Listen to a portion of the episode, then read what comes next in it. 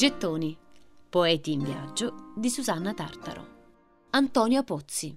La vita di Antonia Pozzi assomiglia a una passeggiata sulla Grigna, la montagna che lei più amato. La poetessa coltiva la passione per l'alpinismo fin da giovanetta, fin da quelle vacanze trascorse con la sua famiglia a Pasturo. Il paesino, in provincia di Lecco, si trova ai piedi del massiccio alpino, una montagna dalla natura aspra e infida. D'estate, mentre in pianura è sereno, si creano correnti caldo-umide che si dirigono a nord, verso le Alpi, e causano spesso improvvisi temporali. In inverno i venti soffiano forte su queste cime dalla roccia friabile e sospingono le nuvole verso la pianura, verso sud.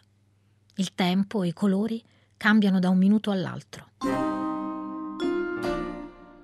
Una vecchia canzone locale racconta la storia tra l'alpinista e la grigna attraverso la metafora dell'amante, l'alpinista scalatore, e la crudele amata, la montagna.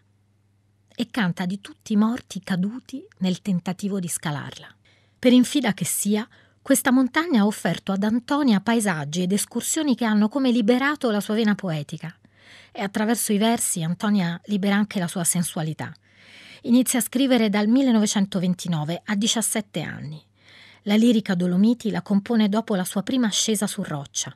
Non monti, anime di monti sono, queste pallide guglie irrigidite, in volontà d'ascesa, e noi strisciamo sull'ignota fermezza, a palmo a palmo, con l'arcuata tensione delle dita, con la piatta aderenza delle membra, guadagnammo la roccia, con la fame. Dei predatori issiamo sulla pietra, il nostro corpo molle, ebbri d'immenso, inalberiamo sopra l'irta vetta la nostra fragilità ardente, in basso.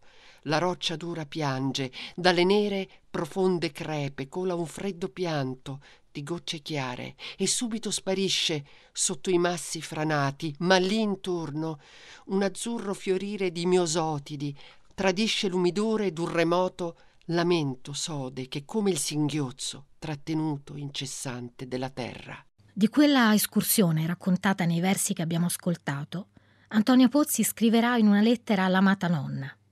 E credi, la montagna è una palestra insuperabile per l'anima e per il corpo. Nel salire non si è che carne pieghevole e istinto felino aggrappati alla rupe pungente. A palmo a palmo, con l'arcuata tensione delle dita, con la piatta aderenza delle membra si guadagna la roccia. E poi, in vetta, quando ti vedi intorno un anfiteatro di guglie di ghiaccio o da una cengia esilissima guardi sotto lo strapiombo, affogata nella fluidità vertiginosa, la falda verde da cui balza il getto estatico di massi che hai conquistato, allora un'ebbrezza folle ti invade e l'adorazione selvaggia della tua fragilezza ardente che vince la materia. Eppure, là in alto, anche la materia la colossale materia che ci attornia non sembra inerte ed ostile, ma viva ed amica. E le guglie pallide non sembrano monti, ma anime di monti, irrigidite in volontà d'ascesa. Antonia Pozzi frequenterà l'ambiente della sezione milanese del CAI, a cui si iscrive dall'età di 11 anni. La poetessa alpinista affinerà la tecnica cimentandosi su terreni diversi, dai ghiacciai delle Alpi occidentali alla roccia dolomia delle Grigne e delle Dolomiti. Nel 1936 e nel 1938 è alla scuola di Emilio Comici e di Guido Rei, tra i padri dell'alpinismo moderno.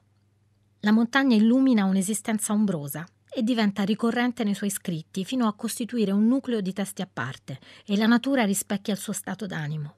Compone Nevai nel 1934, l'anno successivo alla rottura definitiva con Cervi, il professore conosciuto quando frequentava i suoi corsi al liceo.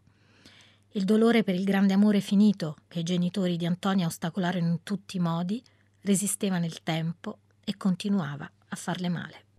Io fui nel giorno alto che vive, oltre gli abeti.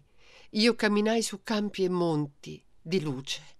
Traversai laghi morti ed un segreto canto mi sussurravano le onde, prigioniere.